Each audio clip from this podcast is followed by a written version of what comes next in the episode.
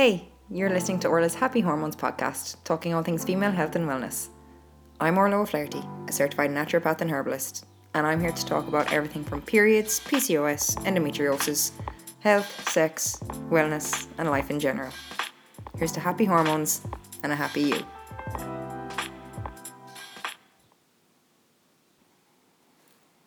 Hey, everybody, and welcome to Orla's Happy Hormones podcast, episode 11. So, oh, this week, this week has been an interesting one. It has, it's been a roller coaster. It's had its ups, it's had its downs, it's had its loop de loops, and yeah, between last week's podcast and work, and then today, my poor Betsy, my poor care, decided to break down on me. So, yeah, it's been a roller coaster over the last week. But I have been practicing what I preach myself, and I have been, well, trying to be gentle on myself and understanding with myself, but also celebrating the good things too and focusing on the good things. And I think that's really what it's what it's all about. Cause like in last week's podcast, how I talked about my own journey, and I just want to say thank you to everybody who messaged me over it. It was very heartwarming, but it was also lovely to see so many of you open up to me.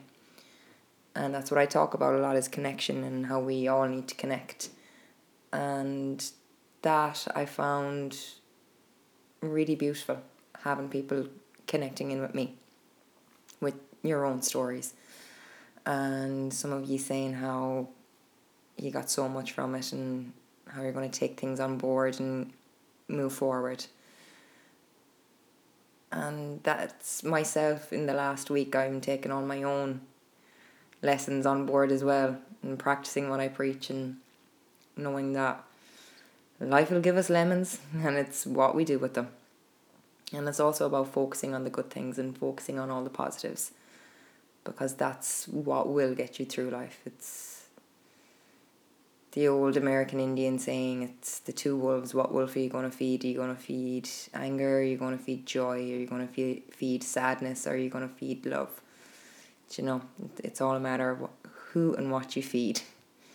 So I'm choosing to feed love and joy. But I will be honest, I had a bit of a pity party for myself today when poor Betsy broke down and went to the garage.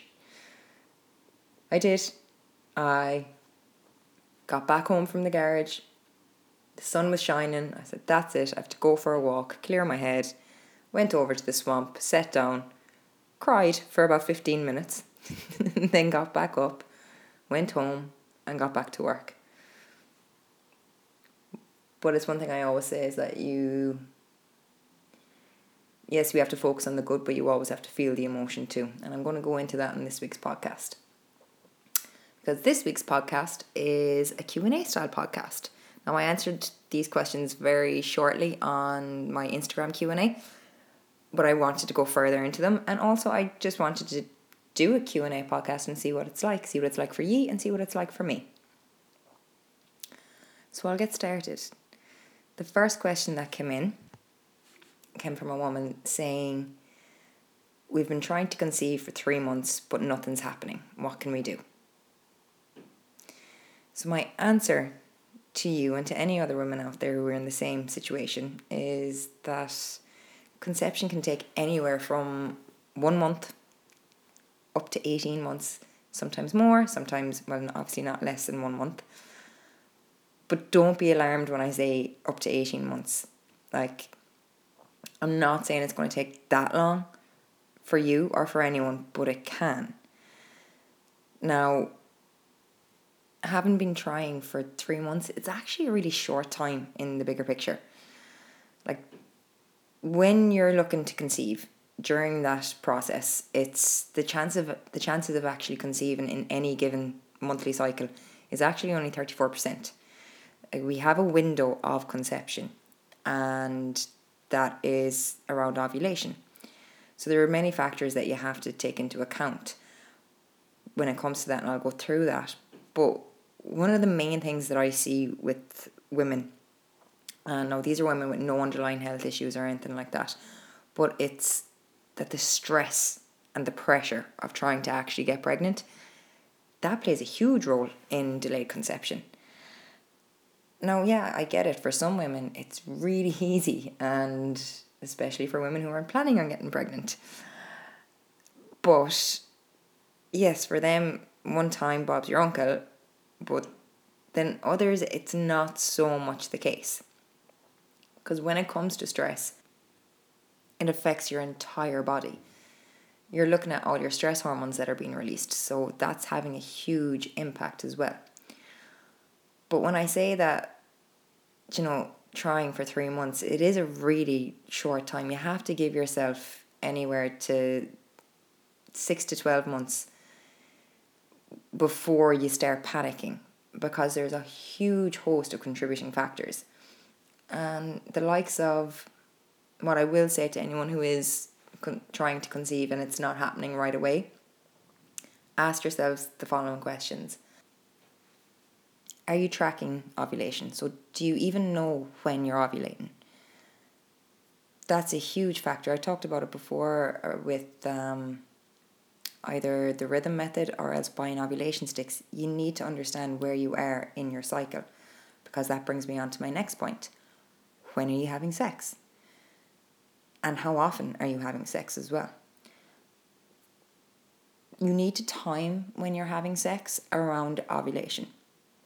You have a very small window of conception. Like I said, there's a 34% chance of conceiving, and it's all linked around ovulation.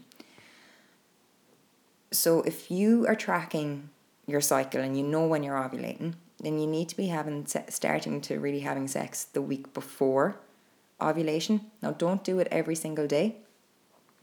Now the reason we say the week before and it's because sperm can last up to 5 days.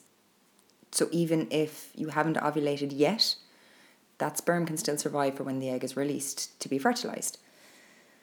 Now the reason I say don't have sex every single day and that is because you can actually deplete the sperm count if you're having it every day the week before your period. So every second day is kind of optimum.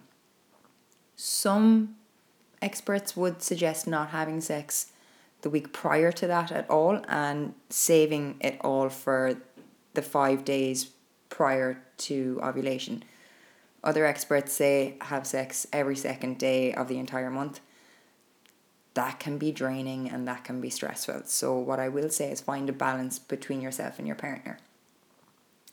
Then, other issues like have you got any other underlying health issues? Have you any thyroid problems? Have you any hormonal conditions that you are aware of? Cysts, fibroids, PCOS, endometriosis. If you have these sort of conditions, then I will go to your doctor sooner than the year and you can put a plan in place and, and start a protocol then what are your stress le- levels like? Stress has a huge, huge role in delaying conception, like I've talked about. Then also, what's your diet like? And have you just come off any sort of contraception? Because if you have, your hormones are going to be a little bit all over the place. So you need to look at balancing your hormones. And then things will start falling into place. Now, like I said, all of the above, either singularly or collectively, can play a huge role in not being able to conceive within three months. But like I said, stress is a huge one. Cortisol and adrenaline, now this is over long term periods, they can inhibit ov- ovulation. And it's all down to the hypothalamus and the ovulatory production hormones and so forth and so forth.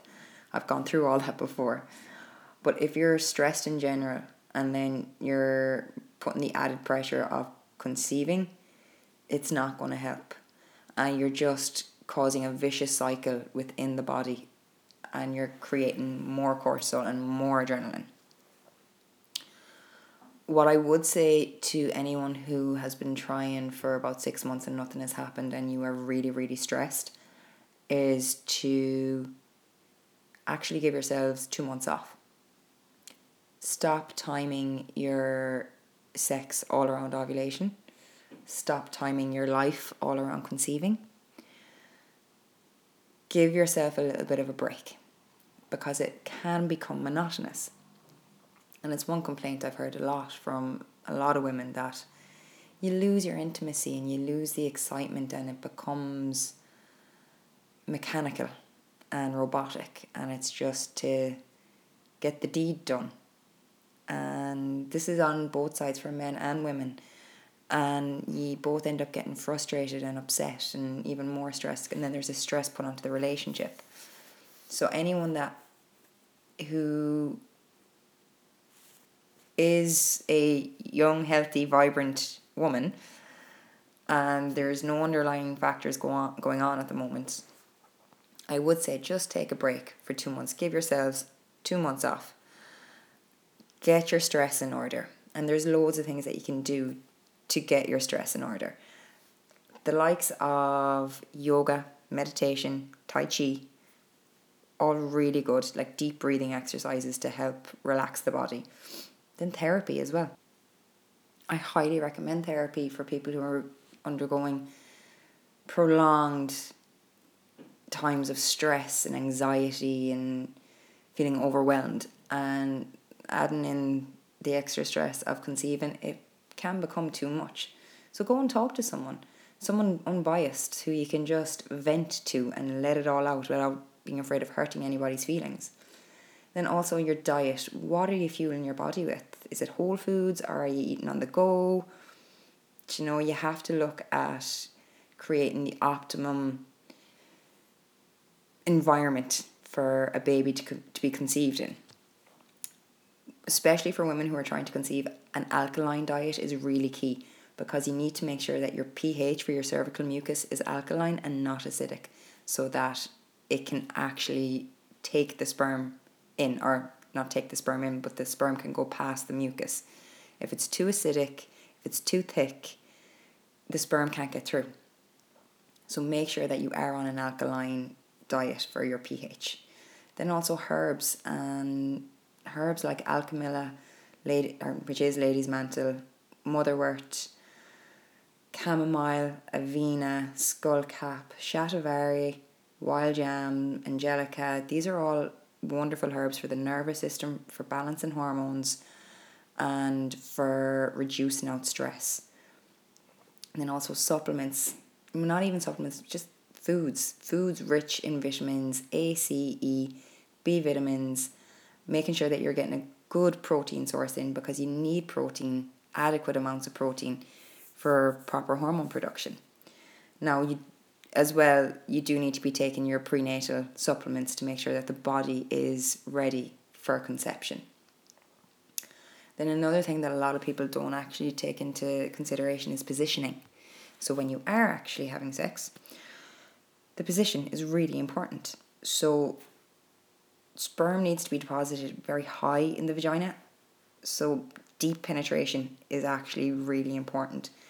So, laying down on your back with your knees up in the air, kind of up around the shoulder area, that's when you're going to get the deepest penetration. That's going to be the best position for you.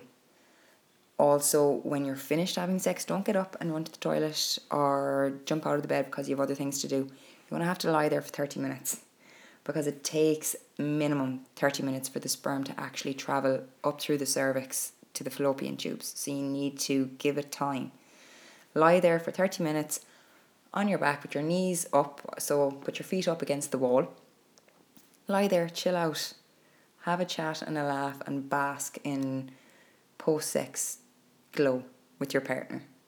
You know, don't make it such a rush all the time. The body needs to relax and let it let the sperm do its job. So those are some hints and tips to help you along the way. So your diet, your nutrition, what are you fueling your body with? Your stress management, doing yoga, meditation, tai chi, going talking to someone, herbs, supplements, getting a good herbal protocol, or even some acupuncture. These all these things help, and again positioning.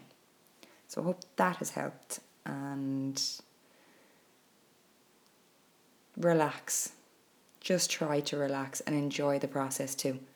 Because once there's a baby there, you're not going to be able to have that much sex again. Seriously. But do try to relax. So the next question came in from a girl saying, I've recently gone through a breakup and my periods have stopped. Is this normal? It's common, it's not normal. My famous saying, common but not normal. But it can happen. And there are loads of different reasons for it. But it comes down to the mind body connection and the mind body emotion connection. A lot of people forget that our emotions create a cascade of effects on our bodies from stress and anxiety and grief and sadness. They all affect us on a physical level. We just don't think of it that way. We think it's just in the mind, but it does have a knock on effect in the body. Like grief and trauma have a huge impact impact on our reproductive health. And a breakup is actually the same feeling as a death in the family because it, they're the same emotions. You've lost someone. They may not be dead, but they're gone from your life, and that is a grief. And you have to let yourself go through the grieving process with this. But like sudden shocks, grief, trauma, anything that really affects you on a deep emotional level that happens suddenly it triggers our stress hormones in epic proportions.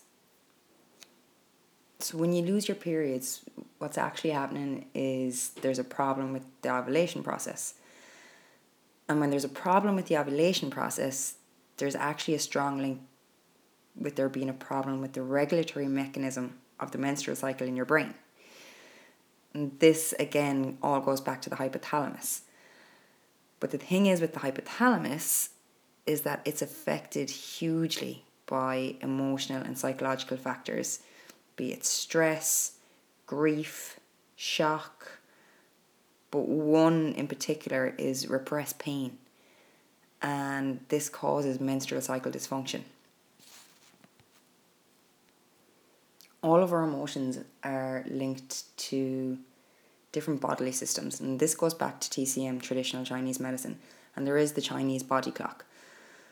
But when you don't feel certain emotions, it will, when you're repressing them, it will come out physically in you.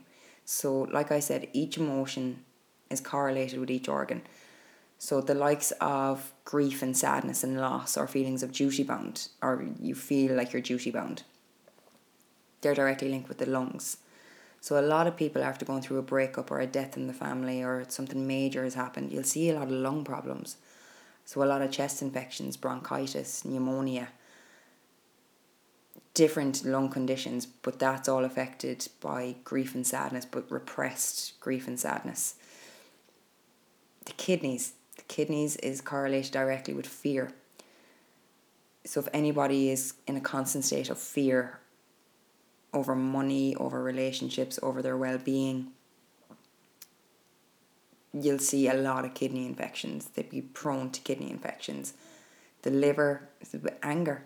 If you see someone who is constantly angry and red face and firing off the handle all the time, guaranteed their liver is completely congested and again down to stress, poor nutrition, alcohol consumption, drug consumption, whatever. It's all tying up that liver. And when people are excessively angry and full of rage, there's a liver problem there. They need to flush out their liver and they need to get things in order. Because if long term problems with the liver will cause even more problems. Now the thing is again with repressed pain and emotions, it's it's also all tied into letting yourself be vulnerable and letting yourself feel these emotions because it's so hard to feel the emotions. It's easier to numb. It's easier to run and hide. It's easier to not have to face things than actually face what's going on in front of you. because it's too painful. But when you repress these feelings, they will come out physically in some way, shape, or form. And I do trust me, I do know how hard it is. Like I've I've been there myself. I've numbed out from loads of different things. But feeling the pain now and working through it, it's better than coasting along for the next six to 12 months in a haze of numbing out. Because you're only going to have to feel the pain then. So work through it now. What I would recommend is trying counseling, therapy. Again, I've talked about it already. Go to therapy, work through what's going on because you are blinded by the emotions right now and you need an outsider's opinion to give you clarity and also to take you out of your head. So it is really important to talk to someone who has the skills and the tools to help you work through this pain. And physically, what you can do foods that are rich in B vitamins, vitamin E, zinc, and magnesium, and essential fatty acids. These are all crucial for proper hormone production and for the nervous system. So, the likes of your good quality red meats, fish, oily fish, wild oily fish, it has to be. All your veggies, or have a rainbow on your plate, your sweet potatoes, parsnips, broccoli, cauliflower, butternut squash, pumpkin, as some people call it, peppers, all your greens, all your dark leafy greens, and then oats and again more root veggies, nuts, seeds, walnuts and cashews, especially for the nervous system and for the brain function right now, because going through a grief does really affect our cognitive function. So, lots of fatty foods and your avocados and your oils and things like that. Also, keep your weight above 50 kilos. Like you've lost your period, you can't afford to really drop weight. Now, I don't know what you do weigh, but for anybody else that's listening that has a low body weight, trying to keep it above 50 kilos or 112 pounds, depending on what way you work it. Now, I do know that it's hard to eat during times of stress and grief and sadness and loss, but do focus on just keeping that weight above 50 a bit more dependent on height and whatever body composition. Like I'm not talking about how you look. I just your body fat. You do need to keep that up. Just to get your periods back. Then nervines, so herbs like chamomile, avena, skullcap, ashwagandha, shatavari, motherwort, vitex wild yams, angelica, black cohosh. These are all really good herbs for hormone balancing, for stress, for the nervous system. You really just need to nourish the body completely. Again, even acupuncture is really good to help bring back the periods again. But most importantly, being gentle on yourself and trying your hardest not to numb out. But also remembering that this too shall pass. It may pass like a kidney stone, but it will pass, and the pain will subside in time. So, my next and final question comes in from a girl saying, I have really bad chocolate cravings. How can I get rid of them? cravings. The bane of our lives, right? that week right before the period when a lot of people have cravings. Some people have these cravings all the time. But these cravings, they're there for a reason. They're trying to tell you something. And it's the body signal that you're lacking in vital vitamins and minerals. And it's also trying to let you know if something bigger is going on. But the body craves loads of different things for loads of different reasons. So, chocolate cravings specifically is magnesium. The science is there, it's been done. When you were craving chocolate, you were craving magnesium. And that is because cacao, raw cacao, has one of the highest levels of magnesium in it as a food source. So it's that flavour, it's that taste that we're going for, is that chocolate taste. other things then. So, like your breads and pastas, you're craving nitrogen rich foods.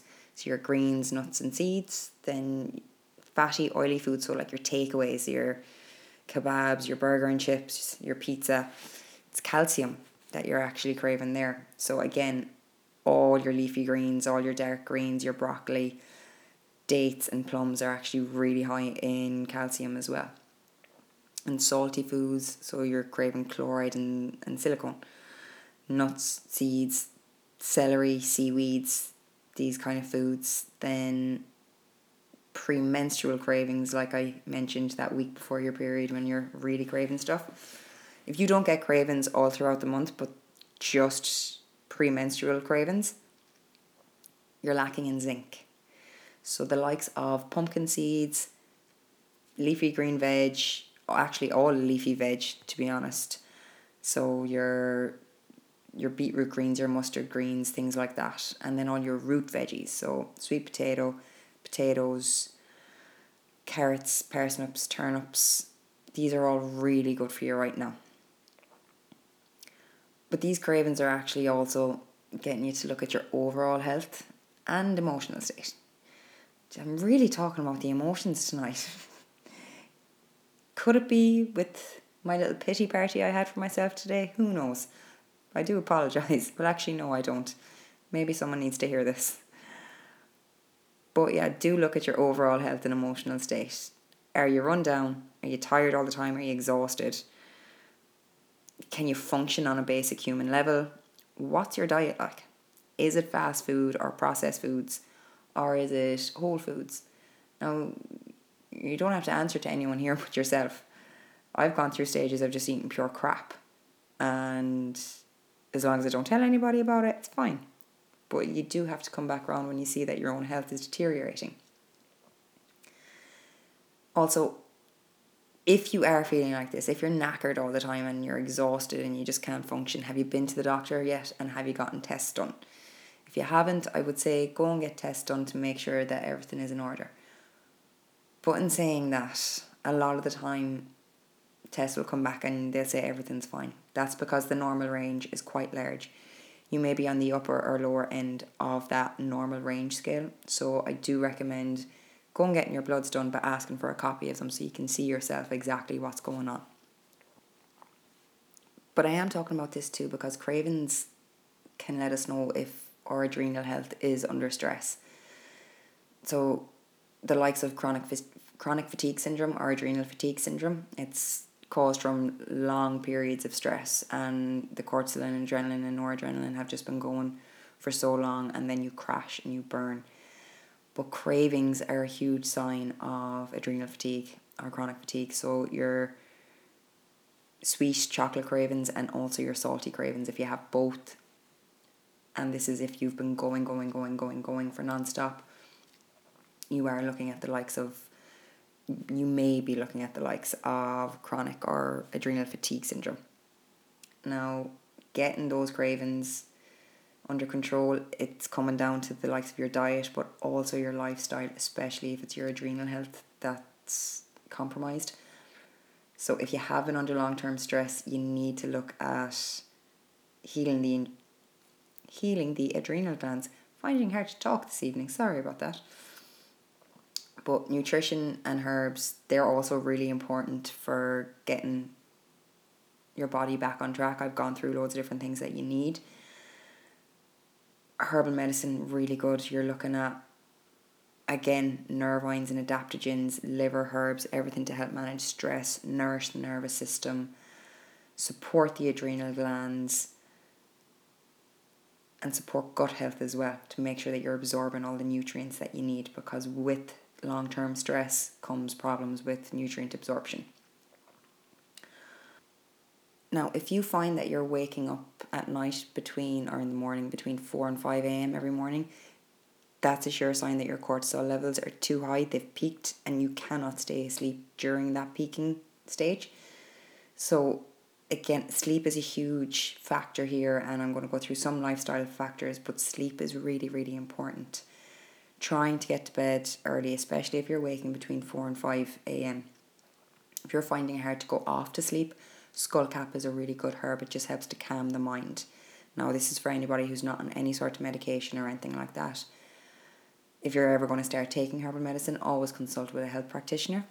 But if you find it hard to go to sleep, Skullcap is really, really important for knocking off that brain chatter. If you're finding it hard to stay asleep, the likes of licorice root, if you don't have high blood pressure, Angelica sinensis, peony, like good blood tonics to help keep you asleep. They're really important. What I will say is try not to get up before 7:30 a.m. Now if you're going to bed early enough then okay, but you need to be getting minimum minimum 8 hours sleep a night. So if you're going to bed at 10 people say you can get up then at 6. Yes, you can, but like I've talked about the Chinese medicine body clock, the adrenal glands, they're really recovering right up until 8 a.m. So 7:30 a.m. I think is a bit of a compromise. then when you're exercising, again going back to the Chinese body clock, try to avoid heavy heavy weightlifting between 5 and 7 p.m.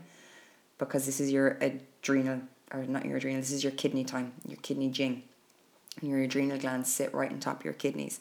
If you find that you're exhausted all the time, lifting heavy weights is going to deplete your vital force. Now, just during these times, if you can lift around those times, fantastic. Now, if you can't avoid exercising between 5 and 7 pm, because I do understand it's the most common time to exercise, just make sure that you're getting adequate nutrition in before and afterwards to make sure that your body has proper fuel. You should be doing that anyway, but especially when you're training between 5 and 7 pm. Then foods. Again, I've talked about it. Whole, nourishing foods. We need, like, the reason I talk about foods is because it gives us our vitamins and our minerals, it gives us our life force, it gives us our health. So, whole foods, again, your root veggies, your oily fish, wild oily fish, your oats, but then also things like pearl barley. Pearl barley is really good for drawing out drawing out heat from the kidneys and also from the adrenal glands. And then bone broths. Bone broths are very nutritive. They're going to give you energy and vital force back in again. But the main things really are going to get some tests done if you've been experiencing any of the symptoms that I've said for long periods of time and get a copy of your results.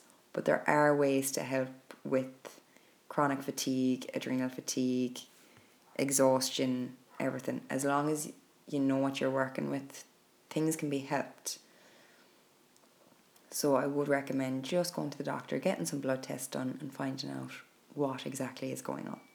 And if it all comes back normal, then look at your diet, look at your nutrition, look at what is it that you can do yourself because you're obviously lacking somewhere, be it from nutrition. Like I said, our food is what fuels us, it's what gives us our vital force. You need to be eating right for energy, for health, for wellness, even for happiness. We need good food. So that's all the questions for tonight, and I hope they have helped. If anybody has any further questions on any of the topics that I covered tonight, give me a shout. If you liked the podcast, feel free to leave a comment or tag me in it. I always love getting some feedback. And I hope you all have a wonderful week and a wonderful weekend. And you look after yourselves. So happy Thursday and happy hormones, everyone.